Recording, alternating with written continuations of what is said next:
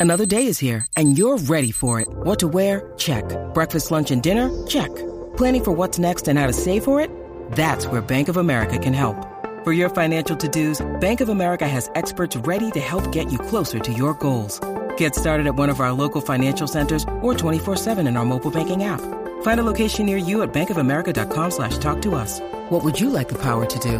Mobile banking requires downloading the app and is only available for select devices. Message and data rates may apply. Bank of America and a member FDIC.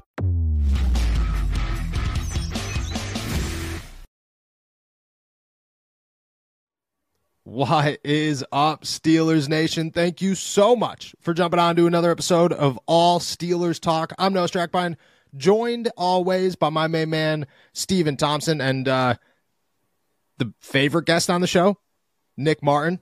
Pretty much a Friday appearance every week at this point. The Pittsburgh Steelers, they head into week 15 against the Indianapolis Colts, looking to bounce back from back to back losses over the last two weeks to the New England Patriots and the Arizona Cardinals. But it's not the game that everybody is talking about this week. It is the Steelers way, the tradition of the Pittsburgh Steelers and all the issues and who's to blame for the issues and where do they go from here. Everybody and anybody has an opinion, and guess what? We'll uh, we'll give you ours. Plus some key injuries for the Pittsburgh Steelers, possibly some words from a wide receiver that maybe makes some sense, but not everybody wants to agree with me on this one. Our keys to victory for Week 15 against the Colts, and as always.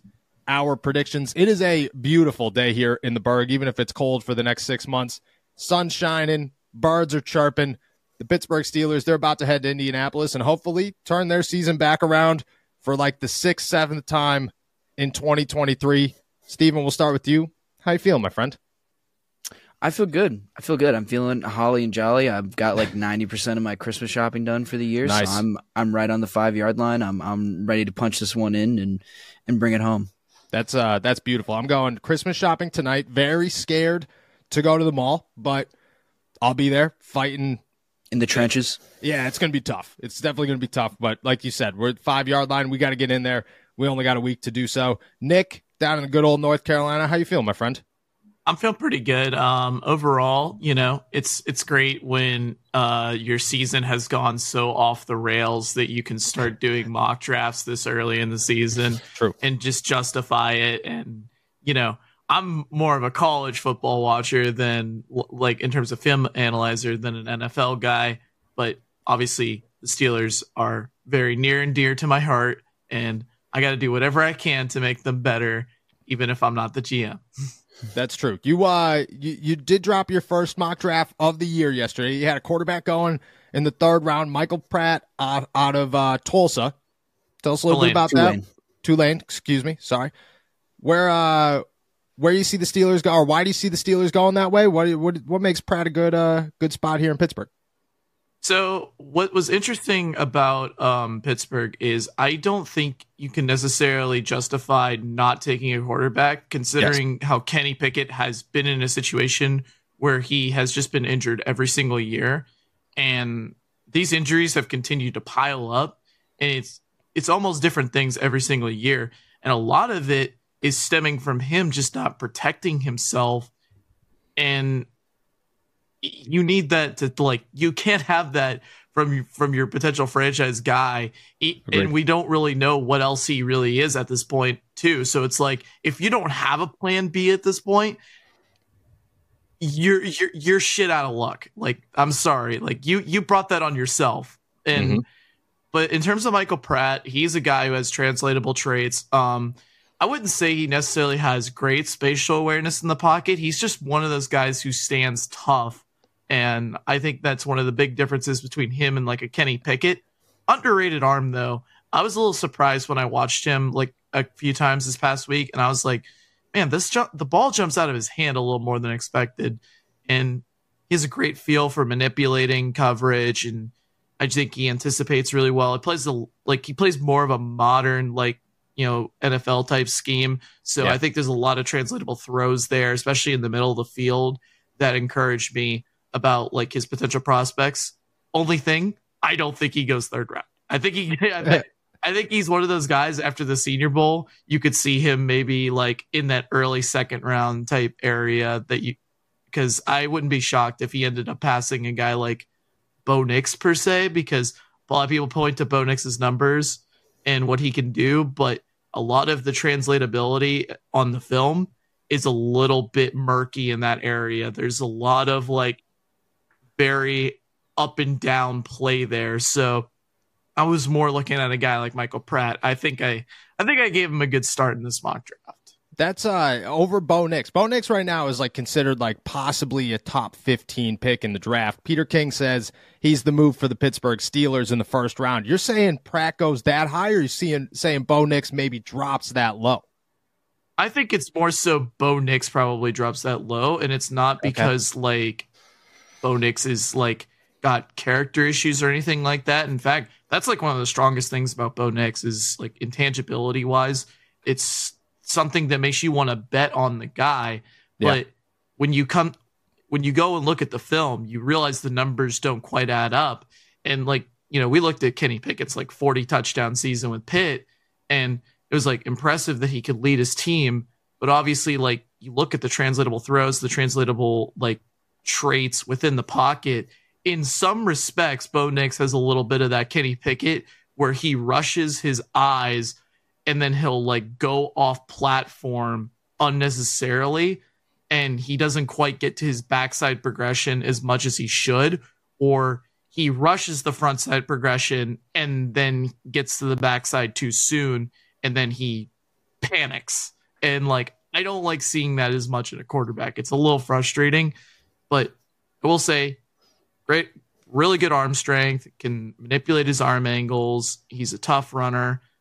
I like I I like him, but I don't want to bet on him if that makes sense. Yeah, yeah, yeah. That does make a lot of sense. It's uh that's you know, you hear those that analysis, you hear that breakdown of Bo Nix, you will get a little uh, shaky as a Pittsburgh Steelers fan just watching Kenny Pickett over the last year and seeing how that has become an issue. I think Steven's facial reaction and my facial reaction said it all once he said that is whoa, didn't uh didn't expect that one. Check out the whole mock draft, three round mock draft at allsteelers.com. Still out there, still front page. Make sure that you go uh, check that out. There's also a, a, uh, pretty big center that heads to Pittsburgh in the first round. So you're going to want to check that thing out. Let's dive into some Pittsburgh Steelers news notes from this weekend. Again, everybody's talking about the Steelers way. That is the biggest topic of conversation surrounding this team right now. Nobody cares about Indianapolis. Everybody's looking at this game and go, it doesn't even matter if you don't fix everything else culturally in this locker room. That's what they're blaming everything on. I think the biggest turn was you lose to the Cardinals, and everybody says this is a game that Mike Tomlin loses, which is an issue, but they kind of accepted it. It's at this point a little numb in their brain. Okay, this is a game that Mike Tomlin loses. Then you lose to New England back to back weeks, and you're starting to think, okay, this is not what Mike Tomlin, this is not what the Pittsburgh Steelers do. Things are sinking fast. This has to be an issue. People are pointing to wide receivers, people are pointing to this and that. Then Minkah Fitzpatrick does his his little burst after the Patriots loss, saying that not everybody in that locker room is putting the work in to win. They just expect to win because they're winning wearing the black and gold. Since then, that has exploded into every media stream that you could possibly imagine, including a very, very big name, former Pittsburgh Steeler, Ben Roethlisberger, who, I mean, at times was the prime example of the Pittsburgh Steelers tradition, the Pittsburgh Steelers way, where it was just do not back down, do not do anything. You continue to fight. I, I mean, I remember the last year Ben was here. Every time he'd come out to do an interview, you know, he'd tell us about some crazy bruise or some crazy injury that he was dealing with. And then you'd go and talk to guys in the locker room, like thinking he was just making it up. And they'd say things like, I, I don't remember who it was, but I remember talking to somebody once and they like laughed because I was asking him about, I was like, oh, did you see the nasty bruise on Ben's hip? And he's like, yeah, I had to tie his shoes yesterday. Couldn't tie his shoes. And I was like, wow, that's, uh, that's who Ben Roethlisberger was. That being said, on his podcast, Football with Ben Roethlisberger, he said, quote, maybe the tradition of the Pittsburgh Steelers is done. Later, he added, "Who's grabbing somebody somebody by the face mask?" Saying that's not what we do. Is that happening? Yes, you have guys on defense doing it, but you need guys on the other side of the ball doing it. You need someone to stand up in that room on offense and be like, "Hey, this isn't what it means to wear the black and gold. This isn't what has been handed down from those teams of the 70s, the Steel Curtain, the four Super Bowls, the Nolls, the Bradshaws, the Blunts, all of those people. It's unbelievable. Then he continued. I understand the further you get away from that, the harder it is unless it's being passed down and carried the right way. It just feels like that's something that's been lost on this team. I felt that certain guys on the team aren't in it for the team, they're in it for themselves. Well, now some of those guys on the team are saying the same thing.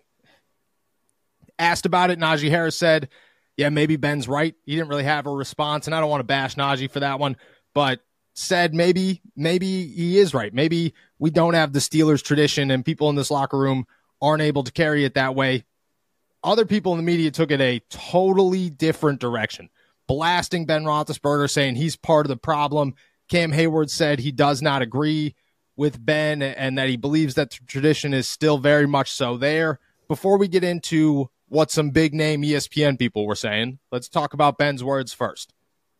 Nick, we'll start with you or Steven, we just talked about the, the thing, so we'll get Steven a little words in here first. Steven, is the Pittsburgh Steelers tradition dead?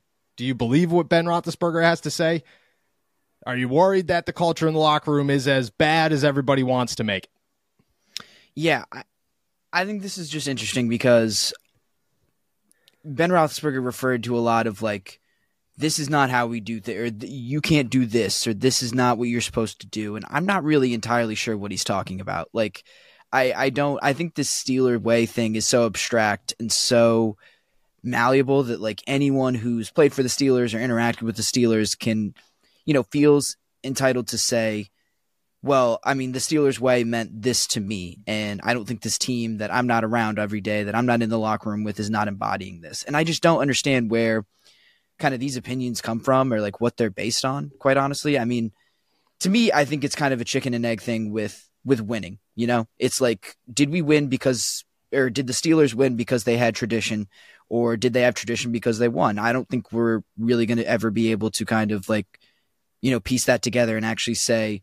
well, yeah, it was because we played really hard. That's why we won. No, I mean, like you had really talented players and you had, you know, good coaching. That's like, that's part of why you won too. I mean, I don't think culture is insignificant, but I, I think we're maybe underrating the reasons why this team is struggling and why teams in the past have have succeeded. Like this isn't all about you know our attitude or uh, you're you know embracing some kind of culture. I think this roster is flawed. the The coaching staff was flawed. The situation like the situation was flawed. They've had injuries. Like I don't know, no amount of culture is going to kind of compensate for that. And so I just don't, I don't know if I subscribe totally to the idea that like there is some grand tradition that is that is dying that is you know not there anymore because and look we, we can all acknowledge that like the vibes have been kind of rotten around this team for for a while now um you know really like you can kind of pinpoint it maybe back to this the start of the season with the 49ers game but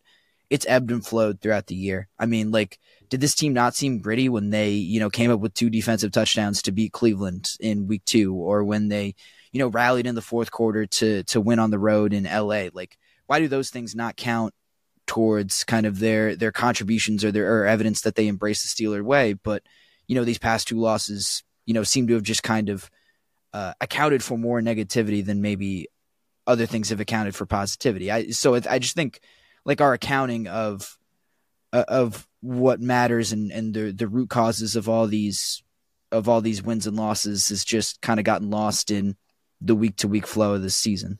Nick, you grew up a Steelers fan. You've covered this team and watched them for a long, long time. You hear Steven and the Nebs and Flows and the what is the Steelers tradition? In your eyes, what is the Steelers tradition? Do you think you agree with Steven or you think it's dead? You think you think that there is a problem?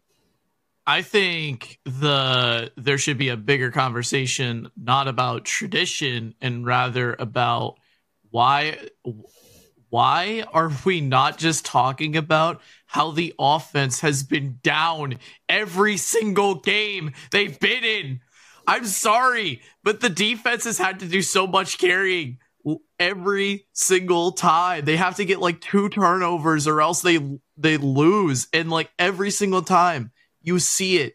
It's consistently telling you every time you look at the data, it is telling you that Pittsburgh is a flawed bad football team that is getting lucky. And now that they're losing to two win teams, it's like, oh, the tradition's all wrong. And I'm like, no, no, it's not.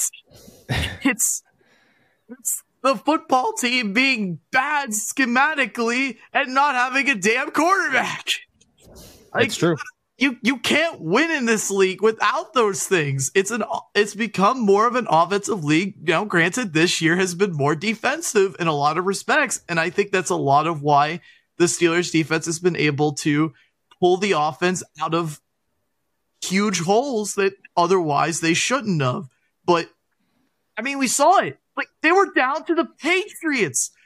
They were down that much last week, and they just they were they were trying to claw back in the second half. And you think to yourself, oh, they're going to do it because they keep doing it every single week. And then when they don't do it, it's like, huh, I guess I, I, I, I guess it's the tradition, man. Like, give me a break. I'm sorry. I just I, I don't I don't subscribe to that notion at all. I'm yeah.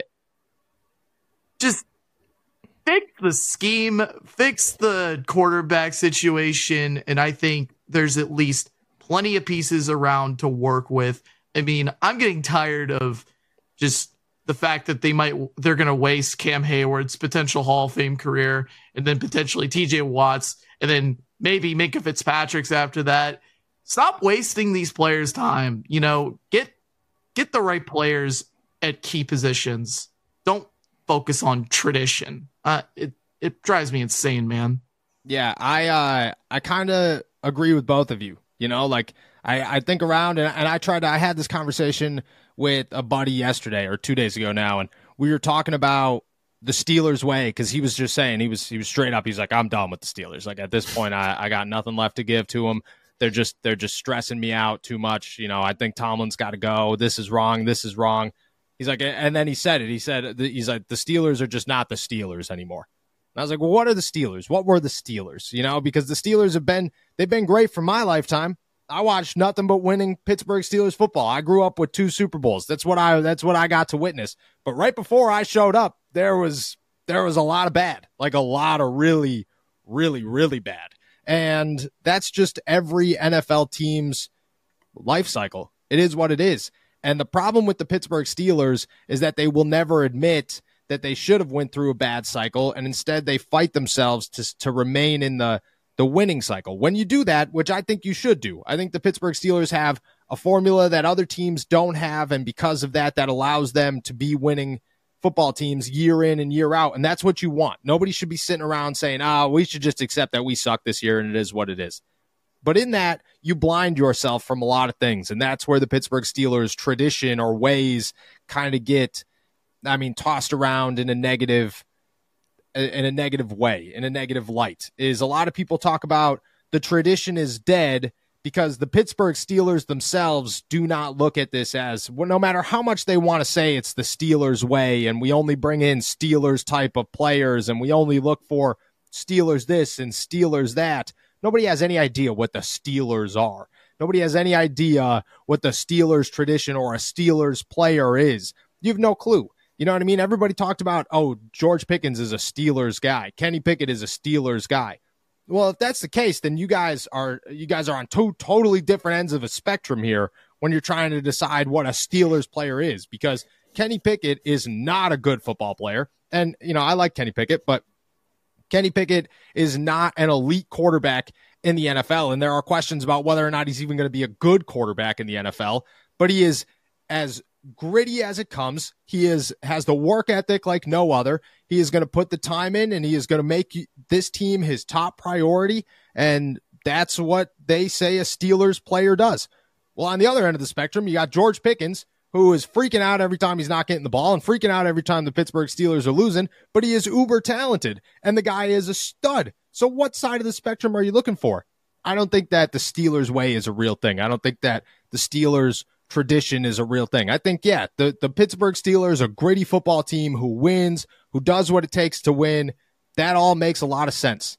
Well, your organization from the top does not follow those same standards because they let guys like Matt Canada stick around for three years and Mike Tomlin make coaching decisions and not make a change at quarterback and you know all these different things. There are a billion reasons that the Pittsburgh Steelers are not good enough right now, and none of them is because Kenny Pickett didn't work out. It starts because you drafted Kenny Pickett instead of addressing the problem earlier or you let your offensive coordinator stick around for two years after everybody in the world told you that he wasn't working out. That's the problem. So you could talk about the Steelers way is dead.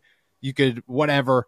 If you're gonna if you're gonna say that, which you know I think there's an argument there. If you're gonna say that, don't say it's George Pickens and Diontae Johnson's fault or it's the locker room's fault. Say it's Omar Khan's fault. It's Mike Tomlin's fault. It's Art Rooney's fault because they stuck around long Colbert.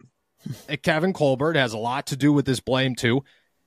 They stuck around long enough. They ignored all the problems long enough that they pushed the Steelers' way out because they weren't following the Steelers' way. So I'm glad that none of them are sitting around. And Mike Tomlin said the thing about George Pickens, but I don't think it was that big of a deal.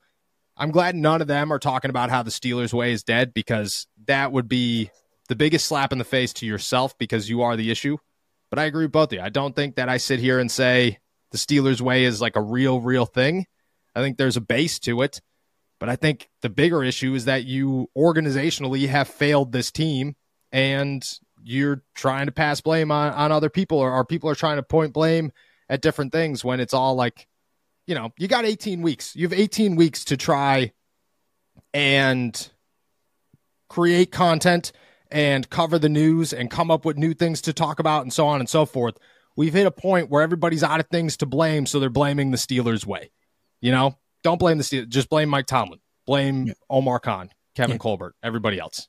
We're tired of talking about how bad the offense is for another. To Nick's point, like, and to kind of tie this all together, like, we're tired of talking about how bad the offense is, so we're just gonna yes. kind of find something abstract to hang on to. Anything that we can like throw on the wall to see if it sticks. And Steelers' way is is the theme of the week, apparently theme of the week. And that brings us to the second point here because Ben brings that up and everybody, blah, blah, blah, whatever. Stephen A. Smith of ESPN, obviously, said on first take, he was talking about Ben Roethlisberger. He said, quote, your hands ain't clean uh, in all of this. And I, you know, I had to say that with a little emphasis because we all know Stephen A was screaming into the microphone when he had that, when he said that.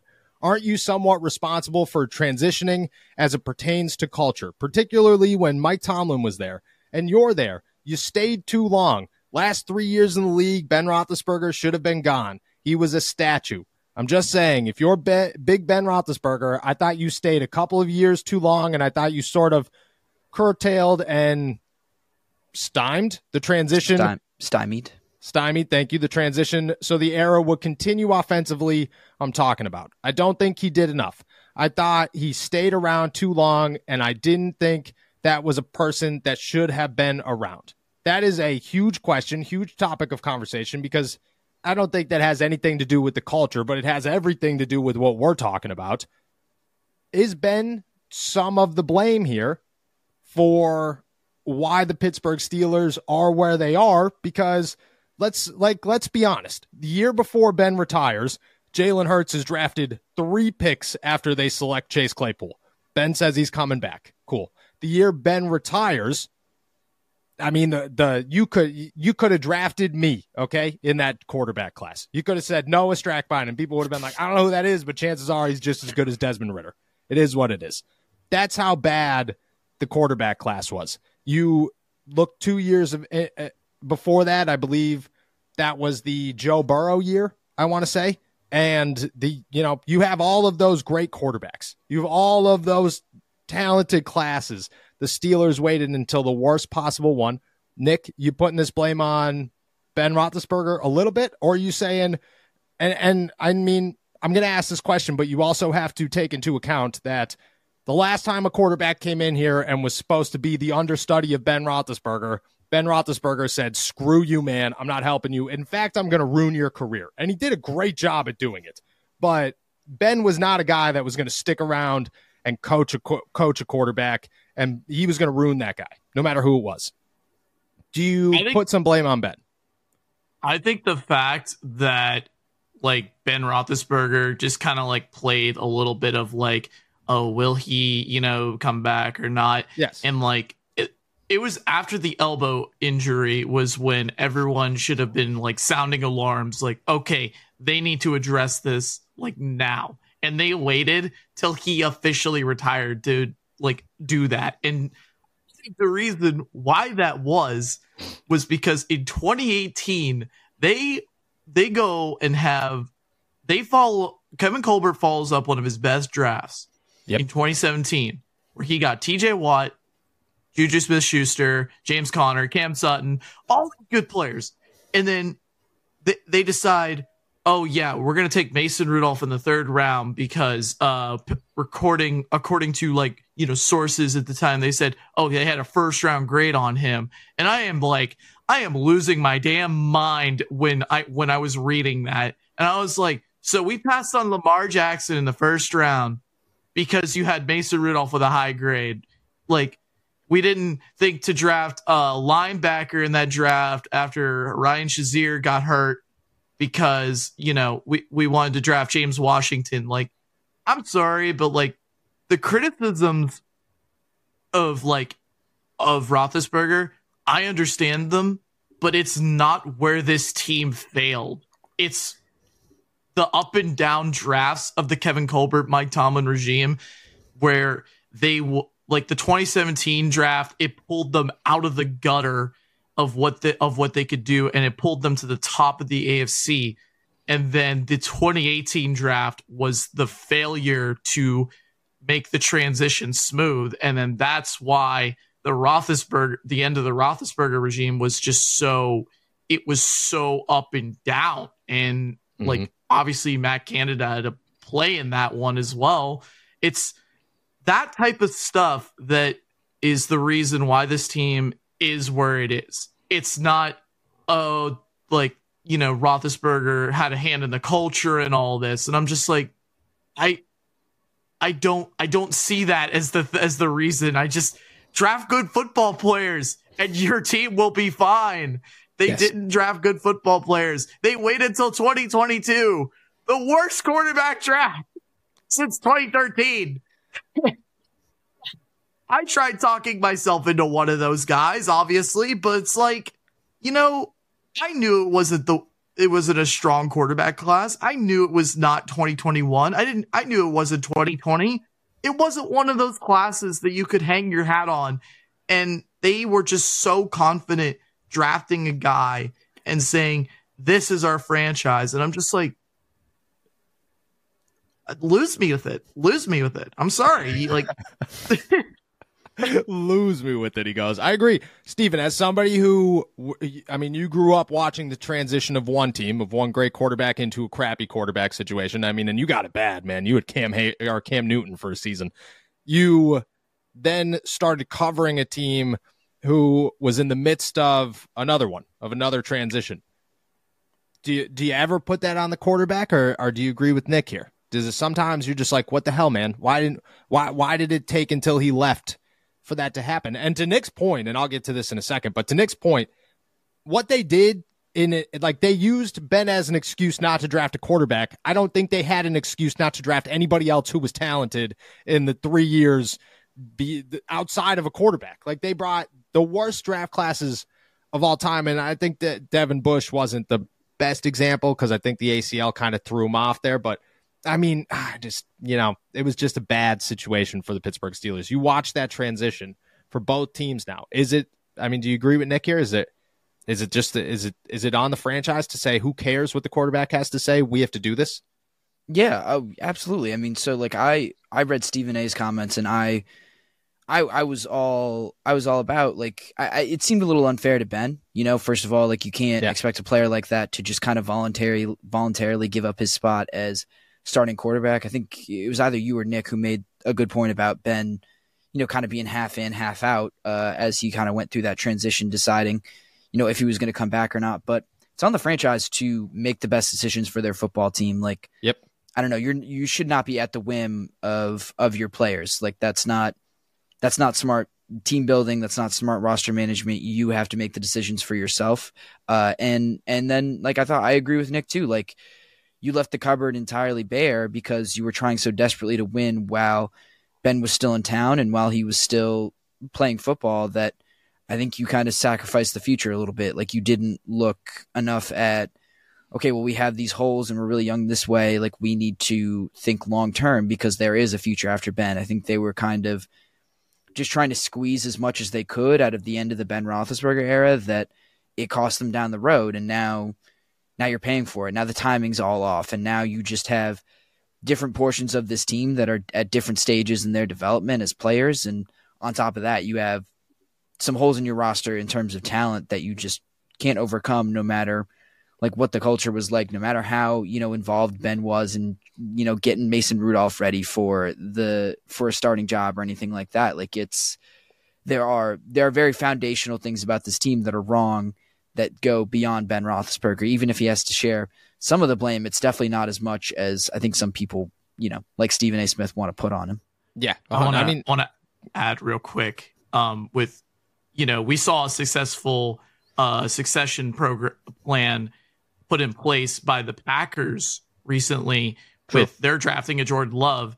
And like at the time, it was like, you know, you piss off Aaron Rodgers, it wasn't a good thing, but they were thinking like 20 steps ahead because they understood that trying to get the most out of Aaron Rodgers, like it was a very like it was a plan with a limited time frame. They wanted something that would expand further. And I think we see, you know, you want to talk about tradition.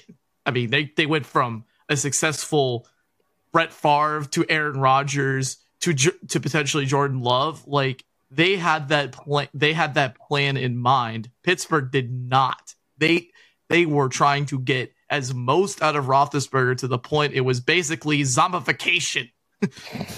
it's true. And you you mentioned team. I mean, you said Lamar Jackson earlier. I mean, think about them. Think Joe Flacco was at the end of his career, but like wasn't at the end of his career, and they just taught, took Lamar Jackson because they said this is a good quarterback. Why would we not? And then here it is. And you got to think. I mean, and Nick, I'll, I'll toss this one to you because you brought him. Up, you brought up the 2018 draft. You brought up Lamar Jackson. You, I mean, it still haunts me to this day. I still, I still could picture it so vividly. Mike Tomlin sitting around saying, "Oh well, as you guys know, we were in the market for a safety in that draft," and he says that he's said that a dozen times since that draft class. Uh, Steven, you weren't here for this. You want to know who that safety was? That first round safety was?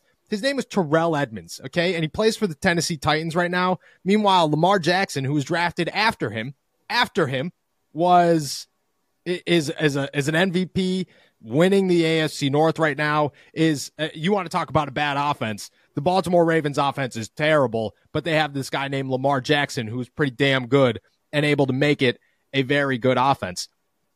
I mean, Nick, you you look at this, okay? Just just think just think about this as a whole, okay? As a as an entire and and on top of that, you know, Morgan Burnett was in town. The, the Steelers the Steelers didn't plan to start Terrell Edmunds. That wasn't their idea. Their idea was to have Terrell Edmunds grow into something with Sean Davis, who's another terrible example all in its own.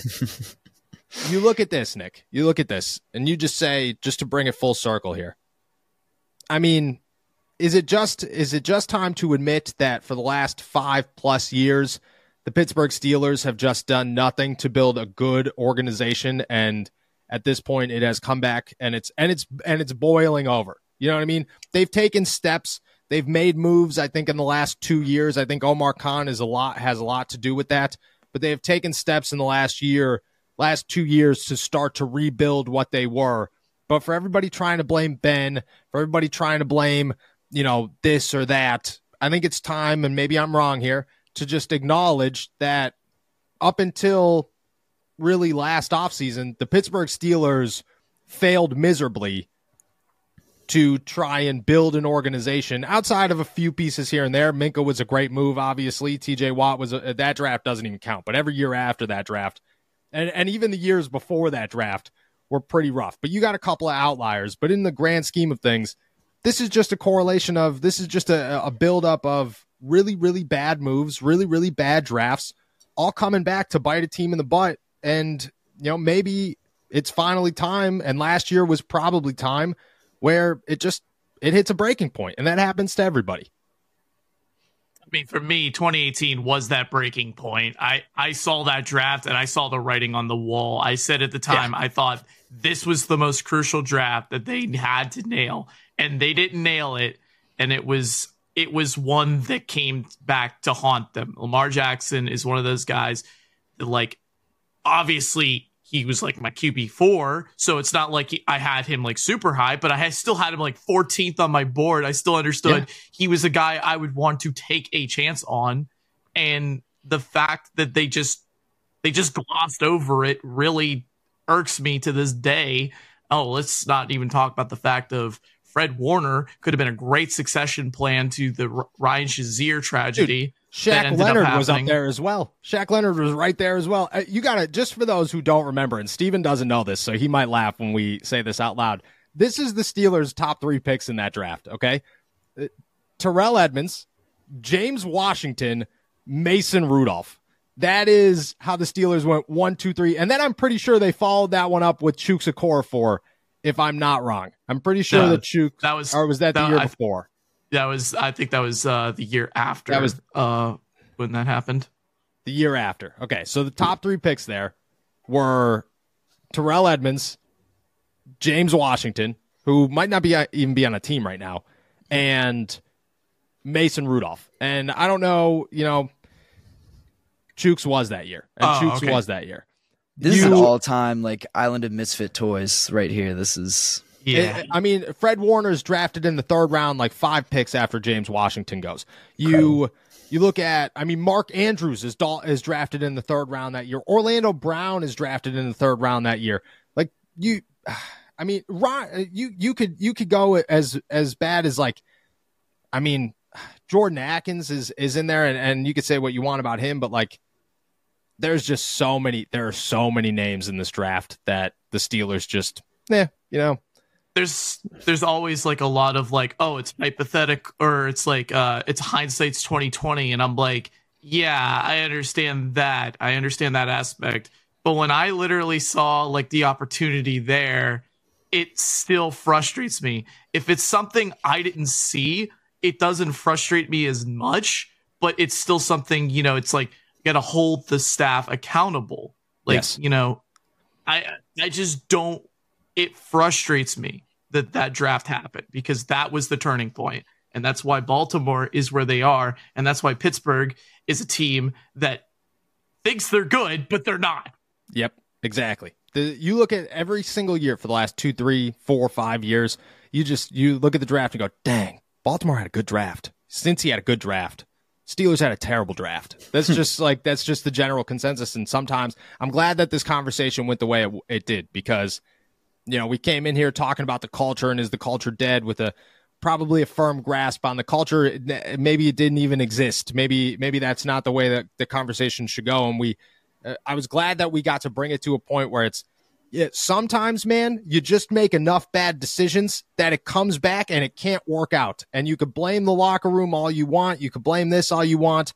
The real reason that the Pittsburgh Steelers are bad is because they've done minimal good things in the last five plus years to try and rectify their wrongs. That's that's just where they are. And with that said, we head into week 15. So we'll turn our attention to the game.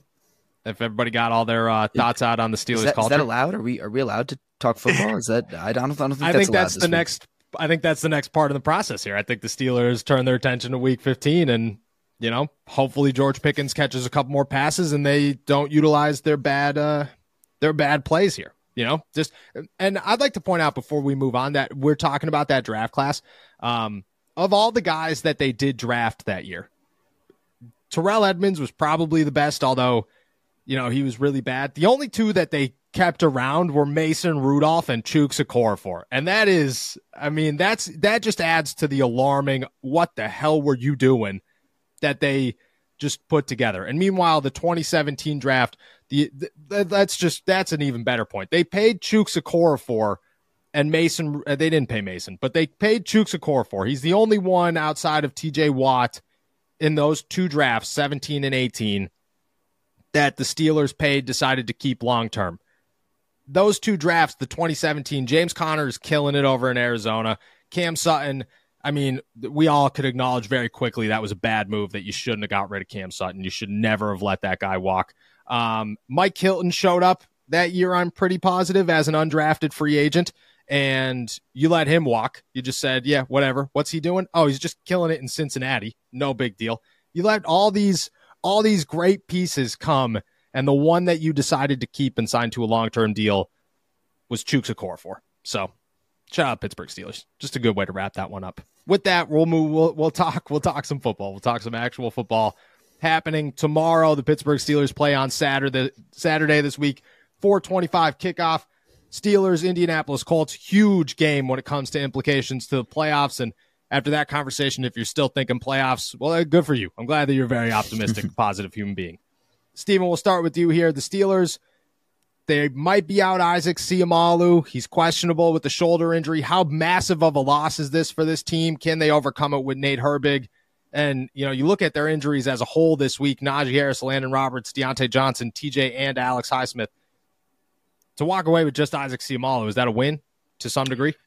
Yeah, to a certain degree. Um, and, and I think, you know, of all those losses, uh, I think Seumalo is probably the one that's most replaceable. You know, it's yeah. not it's it's not ideal. Certainly, like Seumalo, I think especially in the run game is a huge upgrade, a pretty big upgrade over Nate Herbig. But Nate Herbig can play. Like he's a competent. You know, he can be. He's a starting caliber guard. I think in the NFL. So I, I really don't, you know, walk into this game any less confident than I than I was if if Seumalo was playing. You know, you'd like to have him, but you know, I'm pretty confident that they can replace him capably and you know, it's got to be the whole offense working together and, and doing things well. You know, it's not just on Seumalo and you know, it's it's kind of a luxury to have a backup like Nate Herbig, kind of a, a super swing guy who can play a couple different positions and uh, sliding a minute guard doesn't really give me doesn't really shake my confidence at all in in their ability to to you know, I, am not any less confident. I'll put it that way. I was going to yeah. say ability to do what? What, yeah. what, are their abilities to do in? Um, Nick, Seumalo might be out. You worried at all, or you agree with Steven here? Uh, I'm not so worried because I think the Colts are one of the worst rushing defenses in the league. They currently rank 27th in rushing EPA, and nice. that is a that is pretty damn abysmal. They got absolutely torched by Derrick Henry and Tyjae Spears two weeks ago. Then they get to- torched by Joe Mixon and Chase Brown. I'm sorry, this is just prime like Jaylen Warren, Najee Harris type territory where they could just tote the rock. Like, I'm sorry, like I that's where that's the Steelers tradition, man, is running the damn football and call me old school. But when a team is that bad against the run, sign me the hell up for some smash mouth football. And I think Nate Herbig is one of those guys who's at least a people mover in the ground yeah. game, and that's that's encouraging. Now, obviously I have my thoughts on the offensive line of, of this year, and maybe they could have tried different combinations. But you know, let's keep uh, let's keep pounding our head into a brick wall. It, will it'll be fine. But uh, yeah, no, just run the fo- run the football. That's that's that's the key to success. I'm that that it's just that simple. Run the football. Isaac Seumalo doesn't worry. That, luckily, that's Nate Herbig's specialty, and he's a big dude. But he did joke with Steven last week that uh, every time he enters game, they lose. So take that as you will if you're the Pittsburgh Steelers fans. With that said, it is that time of the week. It is that time of the uh, of the podcast, I guess. Our keys to victory. Nick, you kind of mentioned yours. I'll let you continue there. Your key to victory: Colts versus Steelers. I'm just gonna say it on the football. Just just give it to Najee Harris, Jaylen Warren. I don't care what you do in the passing game. As a matter of fact, make sure Mitch Trubisky can't throw a single turnover. Make sure he doesn't eh, lose a single fumble. possible. I don't know. Yeah. I don't know how you prevent that. I may be asking for a bit too much here, but it's yeah. like if you want to win this game, I mean, eh, the, the other teams have laid the blueprint for you. I mean, the Colts yeah. are very vulnerable. They don't have the linebackers to be able to hold up. Like they, this is a t- like this is a team that can get absolutely gashed on the ground. And not just that, they struggle taking on receiving backs as well. Get Jaylen Warren out in space, maybe have some po- pony uh, form, not not formation, pony personnel between the two backs, and just let them go to work. I just yep. let your let your best players cook. That's That's how I feel. That's the that's the key to success. Key to success. They did uh they did run pony personnel back to back plays last week and they lost. So take that as you will. Steven, you're uh, key to victory here for the Pittsburgh Steelers. Yeah, uh, it's a little well, it's very specific, but I think they need to start fast. I really think they need to score a touchdown on their opening possession. I don't think this team is going to win playing from behind. I mean, I think that's pretty clear uh, at this point, but it's even more true with Mitch Trubisky in at quarterback instead of Kenny Pickett. Um, mm-hmm. And especially if our plan is to run the ball, I, I don't like that scenario. If you can't keep the keep the Colts off the scoreboard early, this is also kind of on the defense to kind of keep them in the game early. But uh, I think scoring a touchdown in the opening possession would not only give this team a shot of confidence that it really needs really badly, uh, but also you know keep them from having to play from behind and keep them from having to put this game in Mitch Trubisky's hands. So I think my key to victory it's on the first possession. Let's let's score. Let's score a lot of points and let's score them quickly on that first first drive. Yeah, I uh, I like that. Mine's going to be on the other side of the football here, and it's going to target one, really two position groups, and that is look it I you don't have to technically call him an inside linebacker. You don't have to do whatever you want to do. You run three inside run three outside linebackers almost at all times and just limit your limit your struggles at inside linebacker. If Elandon Roberts can go the entire game, great. But chances are he can. He's dealing with a groin injury. He's 30 years old. Like you need this guy to be somewhat healthy for the rest of the season. So you can't just destroy him in week 15. That being said, you can't rely on Michael Walker. He was, I mean, it really takes something. It really, really takes some effort to be the worst player on the field for the worst two performances that your team put out there against two and 10 football teams. The Steelers lost to two and 10 football teams in back to back weeks. The worst player in that two week span was Michael Walker. And that says a lot about, I mean, we watched Mitch Trubisky play some football and Michael Walker was still worse. I think you. I, they're not going to put Nick Herbig at inside linebacker. They're just not going to do it. But if you could find different ways to manipulate your personnel and to have guys out there that are not technically inside linebackers, but that are filling that need, I think you somehow find a way to do that. If it means running three outside linebackers as much as possible and dropping TJ Watt or Alex Highsmith or Nick Herbig into coverage, cool, fine. I don't care how you do it. Just don't put Michael Walker on the field for a huge chunk of this game. Don't put Blake Martinez on the field for a huge chunk of this game. Don't put Mark Robinson in at all.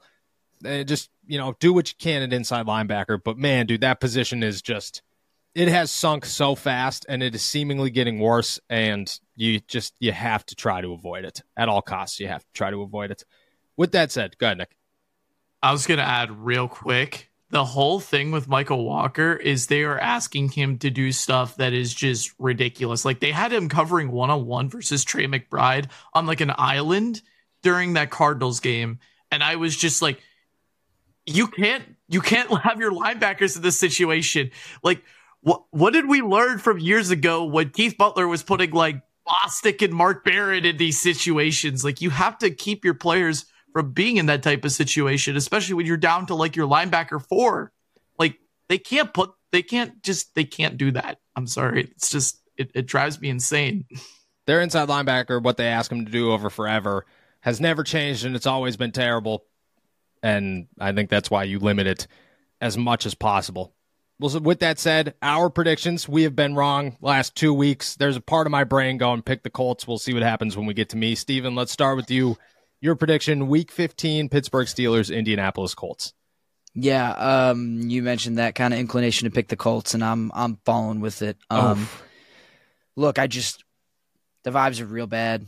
I, like I don't know what you hang on to and I don't know what you you look at this team and think, okay, they can walk into a road venue and they can be really confident that this part of their game is going to show up. Um, I, I don't I don't know what that is. Like there have been the season has been so up and down at points. They've been bad against the run at certain points. They've been really bad against the pass for most of the season. The offense is well documented how poor that's been, and Mitch Trubisky starting at quarterback doesn't make that any better. I think they they're able to score a little bit. You know, they I think they put up a couple points, but I think the Colts just kind of bleed them out and uh, just grind this game down.